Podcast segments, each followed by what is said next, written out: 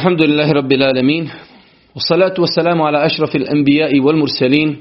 Nabina Muhammedin wa ala alihi wa sahbihi wa man tabi'ahum bi ihsanin ila yawmiddin thumma amma ba'd. Rabbi shrah li sadri wa yassir li amri wa ahlul 'uqdata min lisani yafqahu qawli. Doista svaka zahvala pripada uzvišenom Allahu subhanahu wa ta'ala. Salavat mir i selam na Allahu poslanika, Allahu miljenika Muhammeda alejhi salatu vesselam, njegovu časnu porodicu, njegovu uzorte ashabe i sve ljude koji slijede put istine do sudnjega dana. Uvažna braćo, poštovani sestre, uvaženi gledatelji, selamu alejkum ve rahmetullahi ve berekatuh. Ovo je naš šesti dan u serijalu emisija Zimska škola Islama, jedanaesti čas u kojem se družimo sa predmetom fikha. Rekli smo da ćemo u ovoj zimskoj školi Islama obrađivati tri predmeta. Imat ćemo predmet islamskog prava fikha, imat ćemo inšala predmet hadis u kojem ćemo komentarisati određena poglavlja iz e, Buharinog i Muslimovog sahiha i na kraju inšala imat ćemo zadnji predmet, a to je akida, komentarisanje šest imanskih šarta spomenutih u hadisu Džibrila alejhi salatu wasalam. Kao što znate, e, jučer smo govorili e, u devetom i desetom času ili predavanju, govorili smo o uvjetima ispravnosti namaza. Nekom hronologijom, nakon što čovjek zaokruži, ispuni svih onih pet uvjeta koji smo spomenuli, jednostavno čovjek je došao do momenta da počne klanjati. Ja ću večeras kratko, kratko i rezimirano spomenuti kako bi trebao da izgleda čovjekov namaz, iako ja preporučujem svima vama i mi ćemo, ako Bog da, u ovom posljednjem predavanju, drugom predavanju noćas, poslati, poslati na predavanju link sa YouTube-a, onog predavanja, vjerujem da velik broj vas ga je već gledao, predavanje sat i dvadeset minuta u kojem ja govorim detaljno kako i na koji način će se klanjati, i to predavanje, ako Bog da, ulazit će sa nama u onaj, u onu skriptu za ispite. Znači i ono ulazi, ulazi u obavezno učenje e, gradiva koji se vezuju za namaz. E, zato što smo tamo to mnogo, mnogo detaljno pojasnili, mi ćemo sada nekim hronološkim redom pojasniti kako bi trebao da izgleda jedan namaz. Nakon toga ćemo, ako Bog da, prijeći i početi govoriti šta su ruknovi u namazu, šta su vađibi u namazu, šta su suneti u namazu, koje koristi imamo kada znamo šta je rukn, a šta je vađib, a šta je sunet u namazu. U svakom slučaju, na samom početku čovjek, prije nego što počne klanjati, kada ispuni onih pet uvjeta o kojima smo jučer govorili detaljno, čovjek kada dođe klanjati, lijepo bi bilo da ispred sebe postavi takozvanu perdu ili sutru. Perda ili sutra, njena visina je otprilike neki predmet koji je visok, podlaktica, a njena širina nije definisana širijetom, tako da to može biti koplje, može biti štap, može biti stolica, može biti stub, može biti zid i tako dalje. Znači neki tvrdi predmet koji ne odvraća pažnju čovjeku, znači, od namaza. Kažu islamski učenjaci da čovjek ne treba da klanja prema nečemu što će odvraćati njegovu pažnju. Pa znači na početku čovjek vjernik bi trebao da postavi perdu gdje će klanjati, ili ako već klanja u svojoj sobi ili klanja, znači, u džamiji, da bude blizu nekog zida ili blizu nekog stuba. Nakon toga u namazu, rekli smo, jučer smo govorili da je uvjet ispravnosti namaza namjera. Čovjek prije nego što podigne ruke u namazu i donese početni tekbir, treba da u srcu ima namjeru koji namaz želi da klanja. Da li je to sabah, ako je sabah, jesu li sunneti ili farzi, da li je to podni, ako je podni, da li su to sunneti ili farzi i tako dalje. Znači prije donošenja početnog tekbira trebamo imati u srcu jasnu namjeru, definisanu šta želimo da klanjamo. Nakon toga čovjek će ustati. Uvjet ispravnosti namaza za zdravu osobu jeste da čovjek klanja stojeći, a inšala kada budemo govorili o ruknovima, govorit ćemo detaljno o propisu stajanja, u kojim namazima se mora stajati, u kojima ne mora. Ali generalno, znači, čovjek će stati ispred sebe na udaljenosti od tri podlaktice, postavit će sutru ili približit će se zidu ili približit će se nekom stubu. Čovjek će podignuti svoje ruke i izgovoriti riječi Allahu Ekber. Izgovaranje ovih riječi je temeljni sastavni dio namaza bez kojeg nema namaza. Znači čovjek To mora kazati na arapskom jeziku i mora kazati na ovaj način Allahu Ekber. Ne može se kazati subhanallah niti elhamdulillah, mora se kazati na arapskom i mora se kazati Allahu Ekber. Kazali smo da će čovjek podignuti ruke, neće skupljati skroz prste, niti će ih širiti, već u nekom normalnom, znači, hajde da kažem normalnom stanju, podignuće ruke u visini svojih prsio, prsa ili u, u visini ušiju. Ja sam mnogo puta govorio o tome, e, nažalost mi živimo u vremenu kada ljudi e, paze na određene sitnice i na osnovu njih kvalificiraju ljude, a nerijetko se dešava da te sitnice znaju biti neutemeljene u islamu. Pa jedna od tih stvari jeste podizanje ruku i dodirivanje ušiju.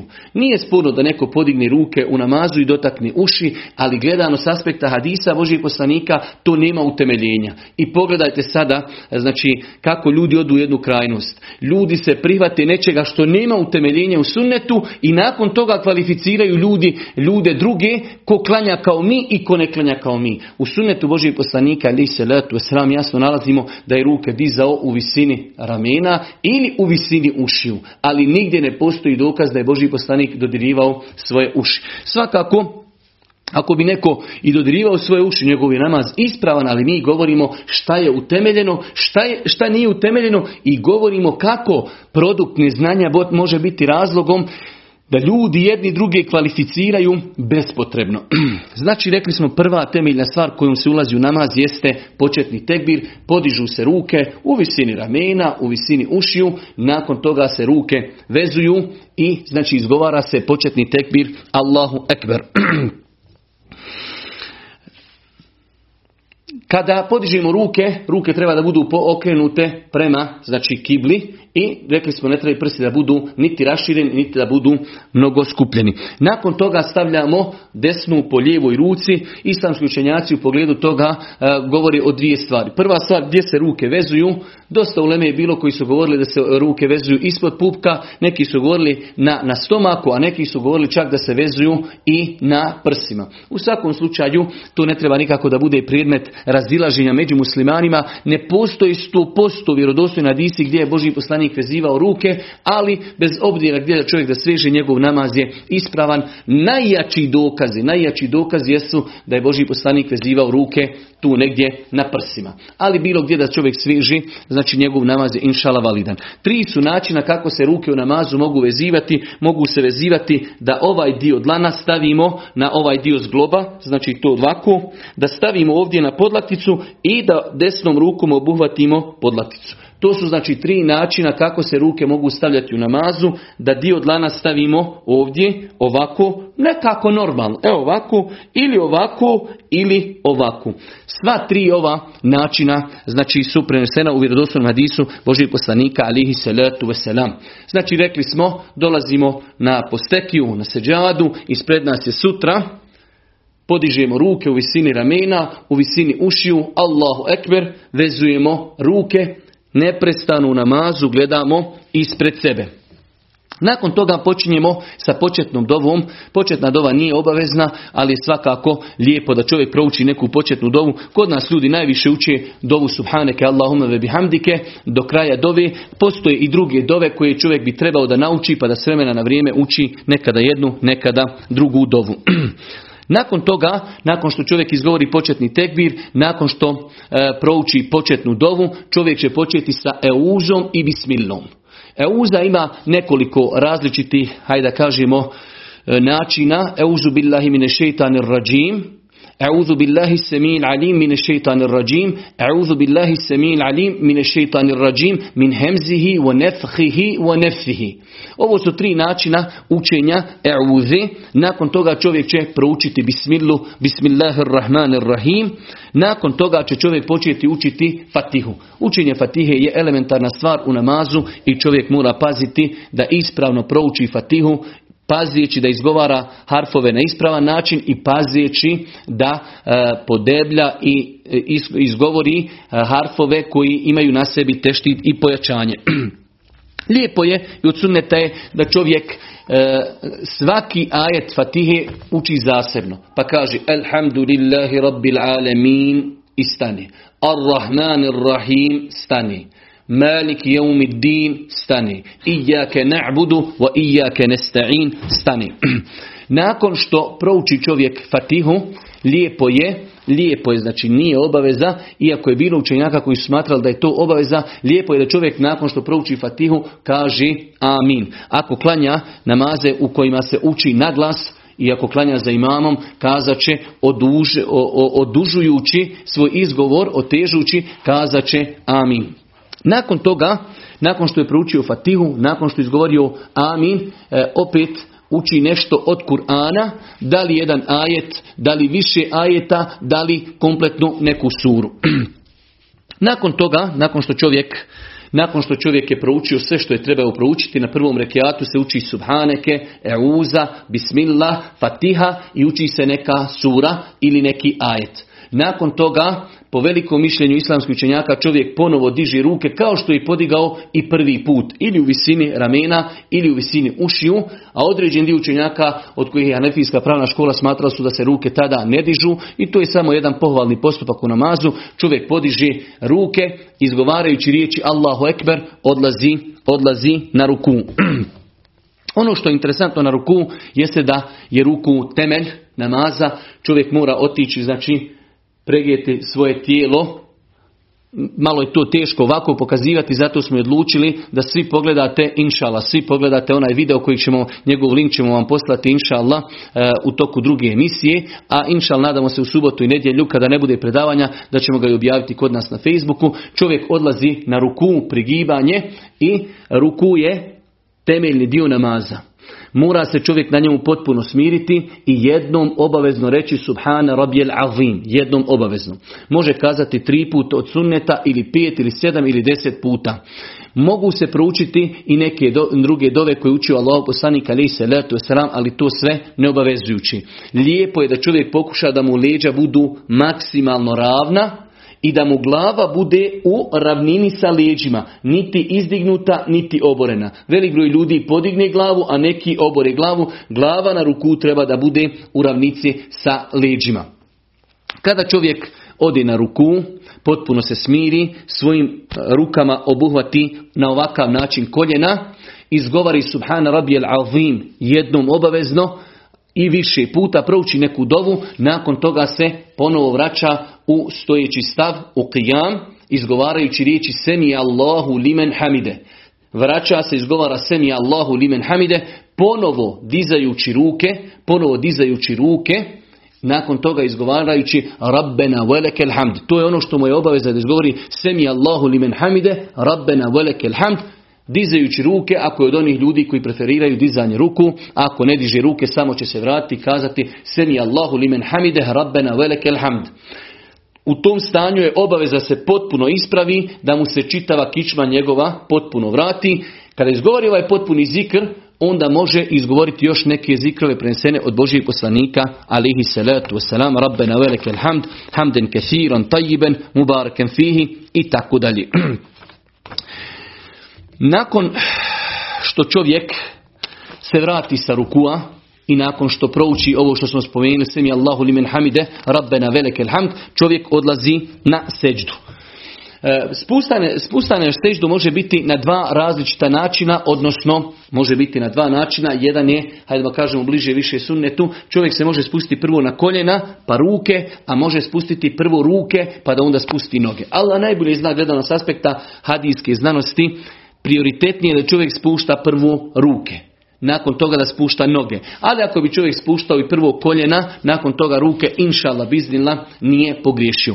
Nakon toga čovjek spušta se, izgovarajući, znači, Allahu Ekber. To su ti takozvani tekbiri el-intiqalije, koji se izgovaraju u prilaznim, u prilaznim fazama u namazu. Nakon što smo stajali, odlazimo na seždu, izgovaramo Allahu Ekber, spuštamo svoje ruke, spuštamo koljena, spuštamo sedam dijelova tijelo na seždu. Čelo sa nosom, to je jedan organ, dvije šake na zemlju, koljena na zemlju i vrhovi prstiju koji su okrenuti prema kibli.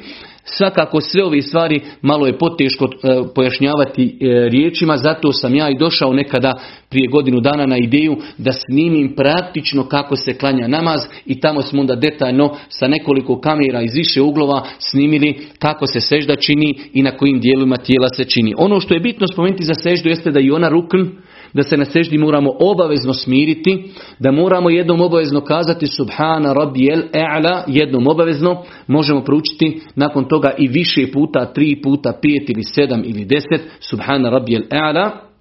Možemo neki zikr spomenuti od Božijeg poslanika, alihi salatu wasalam. U toku sežde lijepo je da ruke, podlaktice podignemo od zemlje. I muškarci i žene. Allah poslanik vjerodostojnom hadisu kaže, kada klanjate i kada se na seždi, nemojte oponašati psa, već podignite svoje podlaktice od zemlje, i ovo se odnosi i na muškarce i na žene, ali je generalno pravilo da u namazu sve što je potvrđeno za muškarce odnosi se i na žene, a sve što se odnosi na žene odnosi se i na muškarce. Allah poslanik je rekao jedan opći hadis gdje je kazao Sallu kema ra'aytumuni usalli, klanjajte kako ste mene vidjeli, i nigdje ne postoji nijedan hadis da je kazao, e u namazu neka žene radi ovako, a muškarci neka radi ovako. Cijeli namaz od početka do kraja isto je i za muškarce i za žene. Kada je čovjek na seždi, ruke će staviti negdje naspram svojih ramena i između, između ruku će činiti seždu, pritisnuti dobro čelo i pritisnuti dobro nos, do, znači čovjek ne osjeti tvrdoću podloge.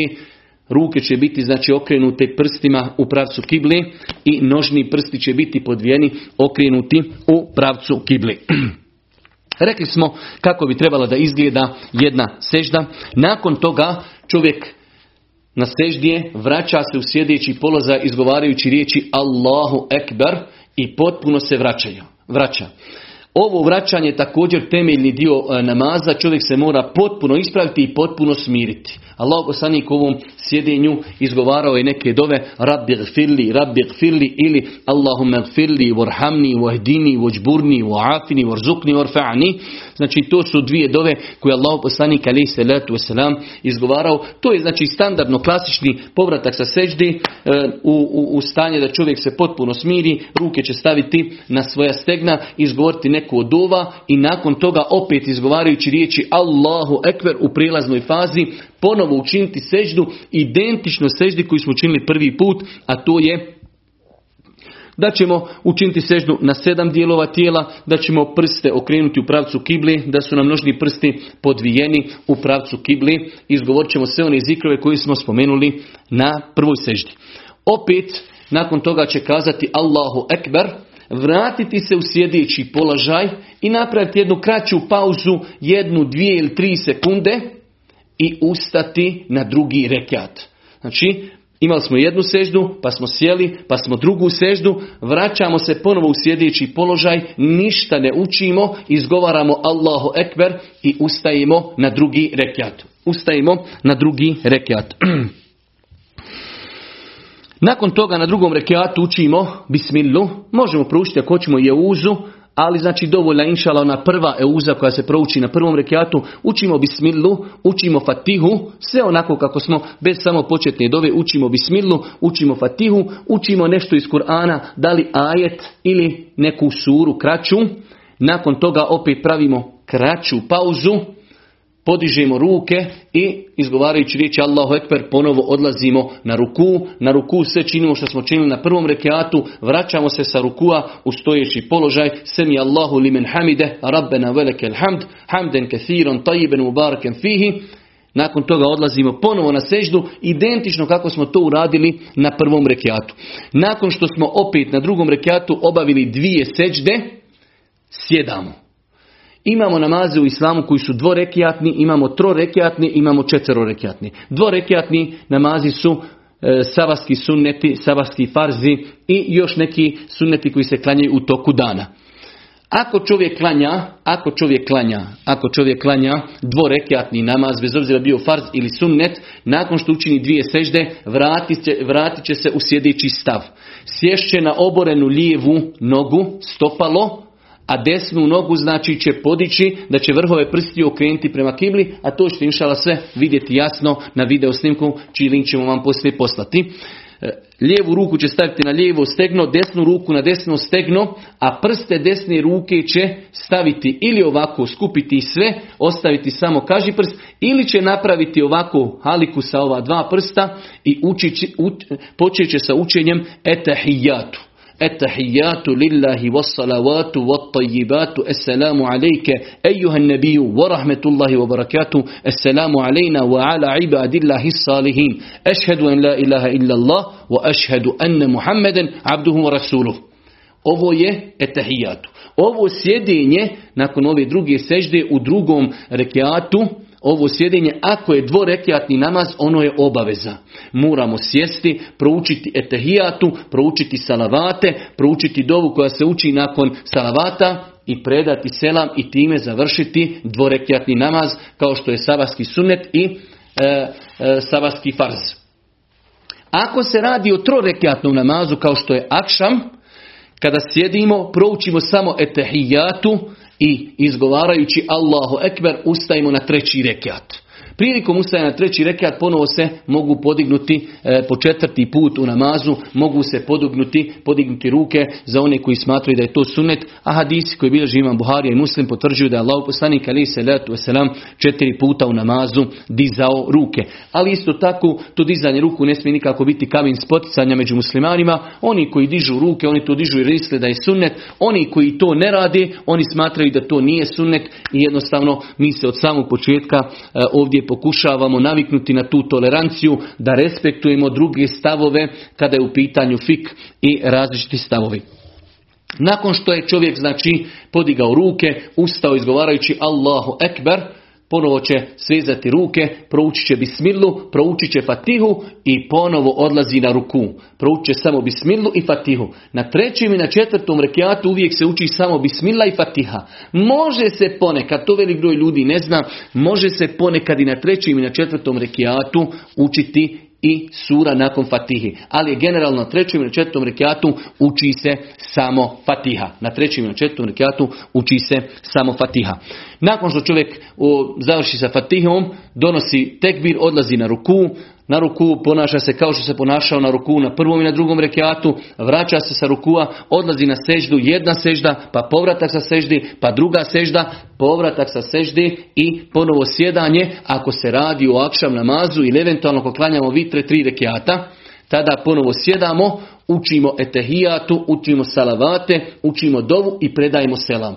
U toku cijelog učenja ili etehijatu i salavata čovjek, rekli smo, kako će ruke staviti ili ovako ili ovako, znači da ovakav, i tokom cijelog učenja čovjek će pokazivati kaži prstom u pravcu, u pravcu kibli, gledajući svojim očima u prst. Tokom cijelog namaza čovjek gleda u mjesto seždi, osim osim kada čovjek je na, znači, tešehudu i na etehijatu gleda, znači, u svoj prst.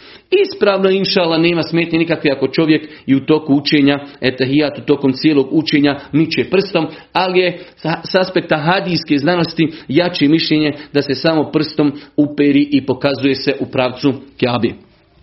Pa smo rekli, ako je trorekatni e, namaz kao što je akšam i ako je ili u pitanju vitr, čovjek će tada učiti etehijatu, učiti salavate, proučiti dovu koja se uči nakon salavata, predati selam i time završio trorekjatni namaz. Ako je u pitanju četverorekjatni namaz, kada obavi dvije sežde nakon trećeg rekiata, ustaje na četvrti rekiat, ponaša se identično kao što je bilo na trećem rekiatu, ponovo čini ruku, ponovo čini dvije sežde, ponovo se vraća u sjedeći položaj, nakon toga uči etehijat, uči salavate i nakon toga predava selam. Znači to je, braćo moja draga i cijene sestre, čisto, ajde kažemo, rezimirano, osjetio sam neku potrebu da, ako Bog da, spomenemo, jer mi je nelogično da sada govorimo o ruknovima, a mi nismo teoretski prešli kako se obavlja, kako se obavlja namaz.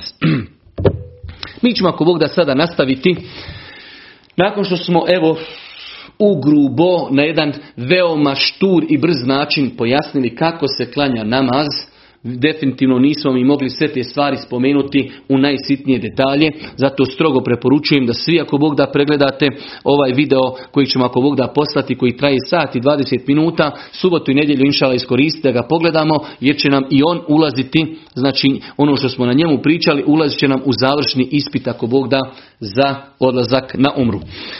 Veoma je bitno da čovjek vjernik, nakon što je naučio kako izgleda namaz, zna ocijeniti namazke radnje. Imali smo jučer pet uvjeta za ispravnost namaza.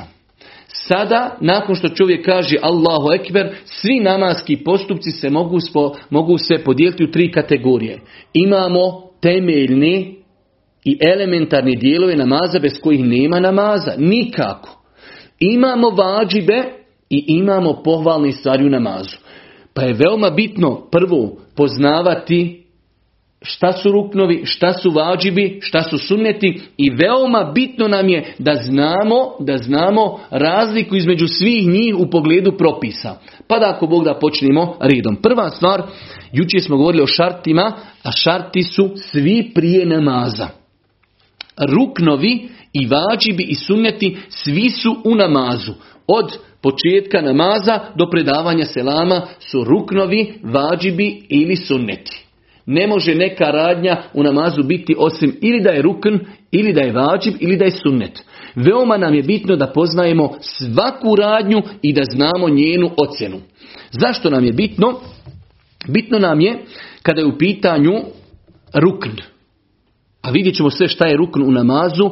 Ako bi čovjek namjerno izostavio rukn, ako bi namjerno izostavio rukn, namaz mu je pokvaren. Namaz mu je pokvaren. Pa imamo neki radnje u namazu, ne smijemo ih izostaviti. Ako bi čovjek izostavio i zaborava, poslije ćemo inšala postaviti neki pet šest pravila koja se vezuju šta, šta i kako se ponašati ako čovjek preskoči rukn u toku namaza. Ali je bitno pravilo da ako izostavimo rukn namjerno, ciljano, naš namaz je neispravan. Čovjek kaže, žurim, pa nakon fatihe ja nemam vremena na ruku, ode ja odmah na seždu. Odmah namaz neispravan, jer je to uradio svjesno.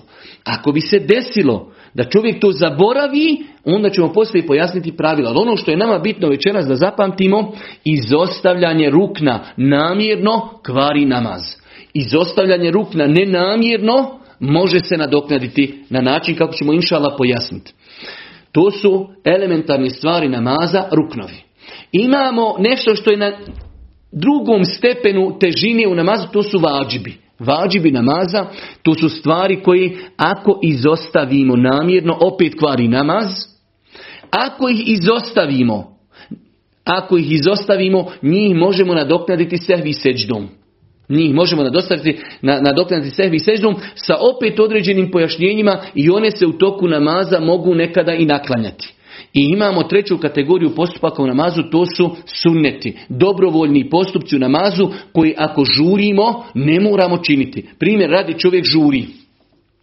Jednostavno ima samo pet minuta da klanja četiri rekata podni namaza na nekoj pauzi u školi ili negdje na poslu. Tada ćemo tom čovjeku kazati, svedi svoj namaz na minimum. Kažeš Allahu Ekber, Subhaneke uza, bismillah, fatiha, neka kratka sura i na ruku. Subhana rabijel azim, smiri se potpuno, izgovori jednom i vraćaj se. Semi Allahu limen hamide, rabbena velekel hamd, bez ikakvih dova na seždu. Subhana rabijel e'la, samo jednom.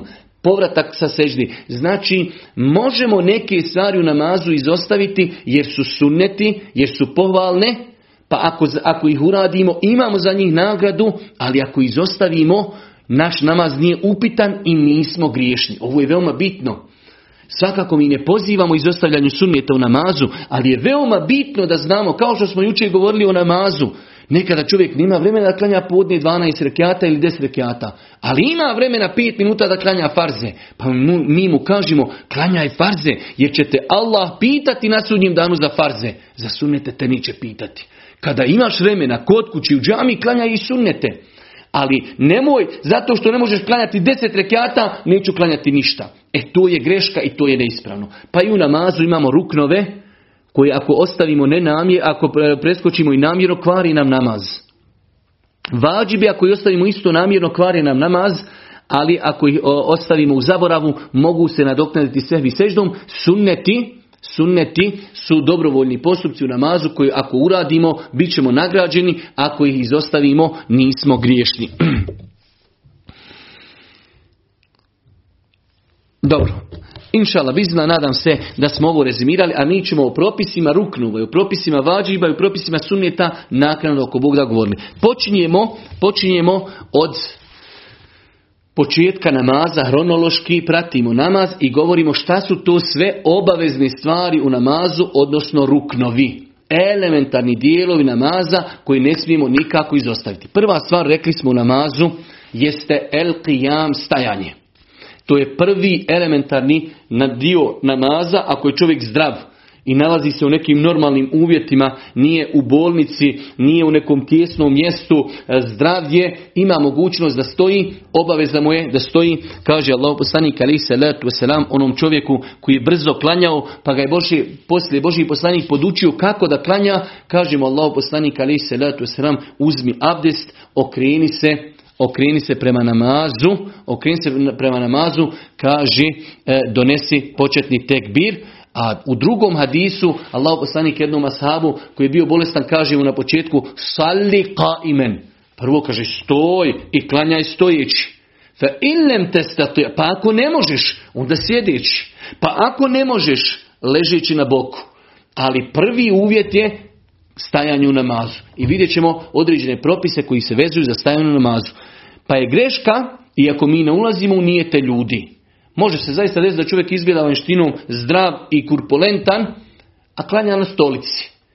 On možda ima razlog kojeg mi ne znamo, medicinski, ali generalno je pravilo, ne može čovjek klanjati na stolici i ne smije se igrati sa tim ako zaista zdravstveno može klanjati. Ako ne može klanjati, to između njega i Allaha i nikome neće čovjek doći u džami i reći daj mi papira, ti ne možeš klanjati stojiš, da možeš klanjati sjediš. Svako između njega i Allaha, znači naša vjera kompletna je zasnovana na emanetu, na povjerenju. Čovjek, ali je bitan propis, čovjek ne smije klanjati sjedečke ako može klanjati stojeći. To je prvi propis kojeg trebamo zapamtiti. Nakon toga rekli smo, čovjek ako ne može klanjati stojeći, klanjaće sjedeći. Ako ne može klanjati sjedeći, klanjaće ležeći na desnom boku, okrenut u pravcu kibli. Ovo je sav propis u pogledu farza. U pogledu farz namaza čovjek koji je obaveza stajati, Allah poslanik kaže klanjaj stojeći. Ako ne možeš, klanjaj sjedeći. Ako ne možeš, klanjaj na boku. Okay. Kada je u pitanju dobrovoljni namaz, ovo je veoma bitno, u startu mi možemo početi klanjati sjedeći, iako velik broj ljudi to ne koristi, ali je lijepo da čovjek zna, nekada je čovjek umoran, žao mu je da propusti sunnet, ali ne može više, umorio se stajati, u startu čovjeku na fili može početi klanjati sjedeći. Bez ikakvih uzora, bez ikakvih problema, jednostavno čovjek hoće da klanja sjedeći, ali mu je nagrada tog namaza pola od namaza kada bi taj namaz klanjao stojeći. U vjerodostojnim hadisima Allahov poslanik alejhi selatu vesselam je potvrdio da insan koji klanja sjedeći, a mogao je klanjati stojeći, ima pola nagrade namaza onoga koji je stajao. Pa je po, veoma bitno da znamo propis, a da li ćemo mi klanjati sjedeći ili ne, to je druga stvar. Iako je nekad dobro da poznajemo propis, čovjek se zaista nekada e, osjeti umoran, volio bi da klanja sunnet, ali je umoran, čovjek može sjedeći, znači onako kako sjedi na etehijatu, tako će sjediti i tako će klanjati, ili će sjesti kao što naš narod kaže, e, prekršteni nogu ili turski, tako to nekako ljudi zovu, znači na ta dva načina može sjediti i klanjati. Ali je bitno da zapamtimo, ne smijemo klanjati u farzima osim ako imamo validan razlog. U nafili možemo klanjati bez ikakvog razloga sjedeći, ali imamo nagradu pola namaza, namaza kojeg bi klanjali stojeći. Svakako, ako bi čovjek klanjao sjedeći, a ima razlog jer je bolestan, njemu se upisuje potpuna nagrada namaza. Allah poslanik kaže u hadisu Buharije, insan kada se razboli ili kada negdje otputuje, bude mu naređeno da se upisuje od dobrih dijela ono što je radio kada je bio zdrav i kada nije bio putnik. Pa čovjek ako ima praksu da radi određen ibadet i prestane ga rad zato što se razbolio, meleki upisuju nagradu kao da on to i dalje radi. Tako da ako insan kada je zdrav klanja stojeći, i razboli se i tada klanja sjedeći, meleki njemu upisuju potpunu nagradu. Govorimo znači samo o nafili. Čovjek kada klanja dobrovoljni namaz, ima pravo odmah u startu da klanja sjedeći, bez ikakvog razloga, ali će nagrada namaza biti duplo manja. Dozvoljeno je, kada čovjek klanja nafilu, dvije varijante. Dozvoljeno je da počne namaz stojeći i da onda sjedni. Dozvoljeno je obrnuto. Dozvoljeno je da počne sjedeći i uči, uči, uči i kada dođe do perioda da treba da, da ide na kijam, da ide na ruku, ustane, još malo uči i ode na ruku. Znači dozvoljene su oba dvije opcije. Imamo opciju da čovjek donese početni tekbir stojeći i onda sjedne i uči. Uči, uči i nastavi klanjati namaz sjedeći. Imamo obrnuto. Da sjedeći donese početni tekbir i počne klanjati, klanjati. Kada tjedne ići na ruku, ustane i ode na ruku. Sve je to u nafili, inšallah bi iznila, dozvoljeno. Rekli smo, onaj ko klanja sjedeći, ili će sjediti onako kako se sjedi na etahijatu, ili će sjediti na način da će prekrstiti svoje noge, ili je to već kako se zove to sjedinje. Onaj ko e, klanja farze, ne može klanjati stojeći jer je bolestan, ne može klanjati e, sjedeći jer je bolestan, klanja će na desnoj strani okrenut licem prema kibli. Insan znači koji je bolestan, klanja će na desnoj strani okrenut licem prema kibli, to u slučaju ako to inša Allah može izvesti. To je nešto kratko i rezimirano o prvom ruknu namaza, prvoj elementarnoj stvari, a to je stajanje u namazu. Pa smo eto nešto kratko i rezimirano spomenuli o osnovnim propisima koje čovjek musliman trebao da zna, koji se vezuju za stajanje u namazu. Rekli smo da je to stroga obaveza ako je čovjek zdrav u farzima, ako je u pitanju nafila, imamo pravo da klanjamo sjedeći, ali naš namaz je e, znači na pola nagrade.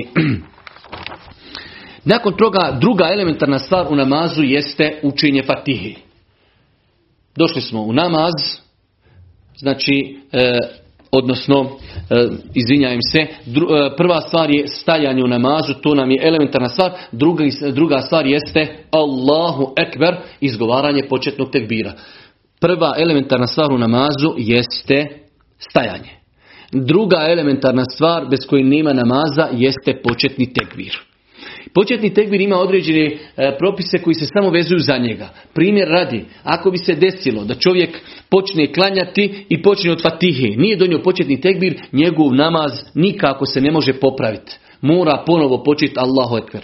Znači imamo opcije i verzije kada neko preskoči određeni rukn u namazu da ga vrati i da ako Bog da to nadoknadi. Osim početnog tekbira. Početni tekbir je jedini rukn koji se ne može nadoknati. On, on mora znači namaz se prekinuti i početi iz početka. Allahu ekber. Znači kada bi čovjek požurio, toliko žuri i zaboravi da rekne Allahu ekber, počne odmah od fatihe. Alhamdulillah rabbil alemin. Njegov namaz nije počeo uopšte. Znači početni tekbir, sa njim počinjemo namaz. Sve drugo možemo nekako nadoknaditi osim početnog tekbira. To je prva stvar koju treba znati za početni tekbir. Druga stvar, početni tekbir, znači postoji dosta argumenata koji ukazuju da je to rukn. Allahu poslanik alejhi selatu vesselam kada je onom čovjeku koji ga je podučavao kako da klanja namaz kaže: "Thumma istaqbilil qiblata thumma kabbir", okreni se prema kibli i nakon toga donesi početni tekbir u naredbenoj formi. Fekebir, thumme kebir, nakon toga donesi početni tekbir. Tako da velika većina džumhur islamskih učenjaka smatrao je početni tekbir elementarna stvar da je u namazu. Veoma je bitno zapamtiti ono što smo spomenuli na početku kad smo govorili o namazu. Početni tekbir se mora izgovoriti na arapskom jeziku i u ovoj formi. Ne može se znači početni tekbir izgovoriti da se kaže Subhanallah, veličanstven neka je Allah, ili Elhamdulillah, ili Šukru lillah. Ne, mora se izgovoriti sa ove dvije riječi. Allahu ekber. Allahu ekber, ne može se reći na bosanskom Allah je najveći, Elhamdulillah rabbil alemin. Znači mora se kazati na arapskom jeziku i mora se kazati u ovoj formi Allahu ekber. Allahu ekber. Svakako čovjek kada izgovara početni tekbir i sve ostalo što uči u namazu mora micati jezikom Ili čuti sebe kako to izgovara. Normalno da neće učiti toliko naglas da druge ljude uznemirava, ali ne može čovjek u mislima donijeti početni tekbir. Ne. Znači velik broj ljudi, pogledajte u džamijama, kada vidite kako ljudi klanjaju, ovako klanjaju. I tako, znači zatvorenih usta, neispravan je kirajet u islamu osobi koja uči u mislima. Pa početni tekbir treba da se izgovori onoliko koliko mi sebe čujemo da druge ne uznemiravamo. Allahu akbar. Znači čovjek mora riječima, mora micati jezik prilikom izgovora i tekbira i svih od ostalih znači obaveznih stvari u namazu. Pa su to, inšala, osnovne stvari koje čovjek trebao da zna da za, za početni tekbir, da je to temelj. Bez njega nismo uopšte stupili u namaz. Mora se izgovoriti u ovoj formi i mora se izgovoriti na arapskom jeziku i mora se izgovoriti na način da mi sami sebe čujemo. Izgovarajući tako što ćemo micati jezik. Ne smijemo ništa u namazu od obaveznih zikrova učiti u mislima jer se to ne broji namazom, niti se to broji kirajetom. Nažalost, velik broj ljudi znači razgleda po džamiji, usta zatvorena i tako dalje, što je velika greška. Ne želimo da se s nekim smijajemo, ali je to greška. Moramo popravljati takve stvari kod ljudi koje vidimo. Treća elementarna stvar u namazu jeste učenje fatihe. Mi smo, kada smo pojašnjavali namaz, rekli smo čovjek kada donese početni tekbir, nakon toga uči početnu dovu, nakon toga uči auzu, nakon toga uči bismilu. Sve to nije elementarno. Stajanje u namazu je elementarno, početni tekbir je elementaran, učenje fatihe je elementarni dio namaza kod većinskog dijela islamskih učenjaka. Kaže Allahu poslanik alejhi salatu vesselam: "La salate limen lam yaqra bi fatihatil kitab", nema namaza, neispravan je namaz osobi koja koja ne prouči fatihu namaz. Pa je ovo znači jasan propis Allahu poslanika alejhi salatu vesselam u kojem kaže nema namaza, nije ispravan namaz osobi koja ne prouči fatihu. Svakako imamo nekoliko varijanti u kojima se može naći čovjek u pogledu fatihi. Prva stvar, čovjek kada klanja sam. Čovjek klanja kod kući, na svakom rekiatu, bila to, bila to na fila ili bili farzi, čovjek mora proučiti fatihu. Znači zapamte prvo pravilo, ako klanjate kod kući sami, na svakom rekiatu, bila to na fila, bila to duha namaz, bila to vitre, bio to farzi, bili to sunneti, moramo na svakom rekiatu proučiti fatihu. Allahu poslanik kaže: "La salate limen lam yaqra bi fatihatil kitab", nema namaza i neispravan namaz osobi koja ne prouči fatihu. Druga stvar, imamo namaze u džematu. Ovo je propis za pojedinca. Imamo namaze u džematu. Namazi u džematu se dijelu dvije kategorije. Namazi u kojima se uči tiho, u sebi. To je podne i kindija. U tim namazima, na svim rekiatima, treba proučiti fatihu. Svakako ako nam imamo ostaje vremena, ali je obaveza proučiti fatihu. Znači rekli smo, kada smo sami, moramo proučiti fatihu na svakom rekiatu. Kada smo u džamiji, ako su namazi u kojima se uči u sebi, kao podne i ikindija, moramo na svakom rekiatu proučiti fatihu. Ostaju nam namazi u kojima se uči na glas, a to je sabah, akšam prva dva rekiata i jacija prva dva rekiata. U tim namazima, pošto imam uči na glas, Allah dželešanu kaže u Kur'anu: "Fa iza quriya al-Qur'anu fastami'u lahu wa ansitu", kada se Kur'an bude učio, vi pažljivo slušajte. Pa je nemoguće da čovjek sluša Kur'an i da uči. Postoji veoma, veoma jako razilaženje da li treba fatihu učiti i kada imam uči na glas. Kada on završi, da mi nakon njega učimo. To je jedno od najjačih razilaženja u pravu, u pravu islamskom fikhu. Ja lično sam stava da čovjek ne treba da uči, zato što na taj način krši naredbu uzvišenog Allaha dželle šanuhu: "Kada se Kur'an uči, vi slušajte." Svakako da grupa učenjaka koja je smatrala da se nakon učenja fatihe treba učiti fatiha, znači imaju izuzetno jake dokaze. Ali znači mi smo namaze podijelili u namaze gdje se uči u sebi tiho, tu moramo na svakom rekiatu proučiti, namazi u koji se uči na glas, u rekiatima u kojima imam uči na glas, mi slušamo učenje imama. Osim, kao što se nekada dešava u Meki i Medini, da imam nakon što završi fatihu ostavi period da klanjači imaju vremena proučiti fatihu, tada ćemo svakako proučiti fatihu. Samo još nekoliko propisa i time ćemo, ako Bog da, završiti ovo prvo predavanje i stati na kraju ovog rukna, a to je rukn fatihi. Veoma je bitno Rekli smo kad su u pitanju namazi u kojima imam uči na glas, samo u rekijatima gdje on uči na glas. Treći rekiat na, na akšamu obaveza je proučiti fatihu. Treći i četiri rekiat na jaci obaveza je proučiti fatihu. Kada je u pitanju fatiha, pošto mi nismo Arapi, a u fatihi postoje određeni harfovi koji ne postoje u bosanskom jeziku, veoma je bitno da čovjek nauči ispravno učiti fatihu na, sa harfovima i izgovorom, onako kako to, znači putem sufari, da čovjek ispravno nauči izgovarati određene harfove u fatihi i neispravno, odnosno nepoznavanje tih harfova može uzrokovati velike greške u fatihi. Druga stvar u fatihi jeste da imamo uh, više harfova u fatihi koji su nastali kao plod spajanja dva harfa i to su harfovi na kojima imamo teštid. Pa kažu islamski učenjaci, ako čovjek ne u datom momentu izgovora ne pritisne taj harf na kojem ima teštid, on kao da je jedan harf ukrao i kao da je sklonuo jedan harf, a samo preskakanje jednog harfa u fatihi konkretno može dovesti namaz u pitanje. Pa je veoma bitno da se fatihi posvjeti dosta pažnje, da je pokušamo naučiti od ljudi koji ispravno izgovaraju i pogotovo da pazimo na harfove koji nemaju u bosanskom jeziku ili da pazimo na harfove na kojima imaju teštidi. Došlo je u vjerodostojnom hadisku od Božih poslanika alejhi selatu vesselam da su određeni ljudi bili u takvom halu, iako su Arapi, da nisu mogli naučiti fatihu. Svakako, opet se vraćamo onom propisu, naša vjera je sva zasnovana, zasnovana na povjerenju. Kada čovjek kaže ja ne mogu klanjati stojeći, nikomu neće reći u džamija daj papir. To je između tebe i Allaha. Ko čovjek kaže ja se bojim koristiti vodu, razbolit ću se, nikomu neće reći donesi mi papir pa da možeš tajemom uzeti. Znači sva vjera je zasnovana na povjerenju između nas i Allaha. Isto i ovo. Zaista kada bi se desilo da imamo čovjeka, pogotovo ljudi koji nisu odrasli u nekoj islamskoj sredini, nisu od djetinjstva išli u mejtev i sjedi čovjek petnaest dana uči fatihu sedam ajeta, ne može da nauči. Jednostavno kaže sjedim, učim, znam pjesme od Michael Jacksona, znam sve živo, ali ne mogu fatihu u glavu.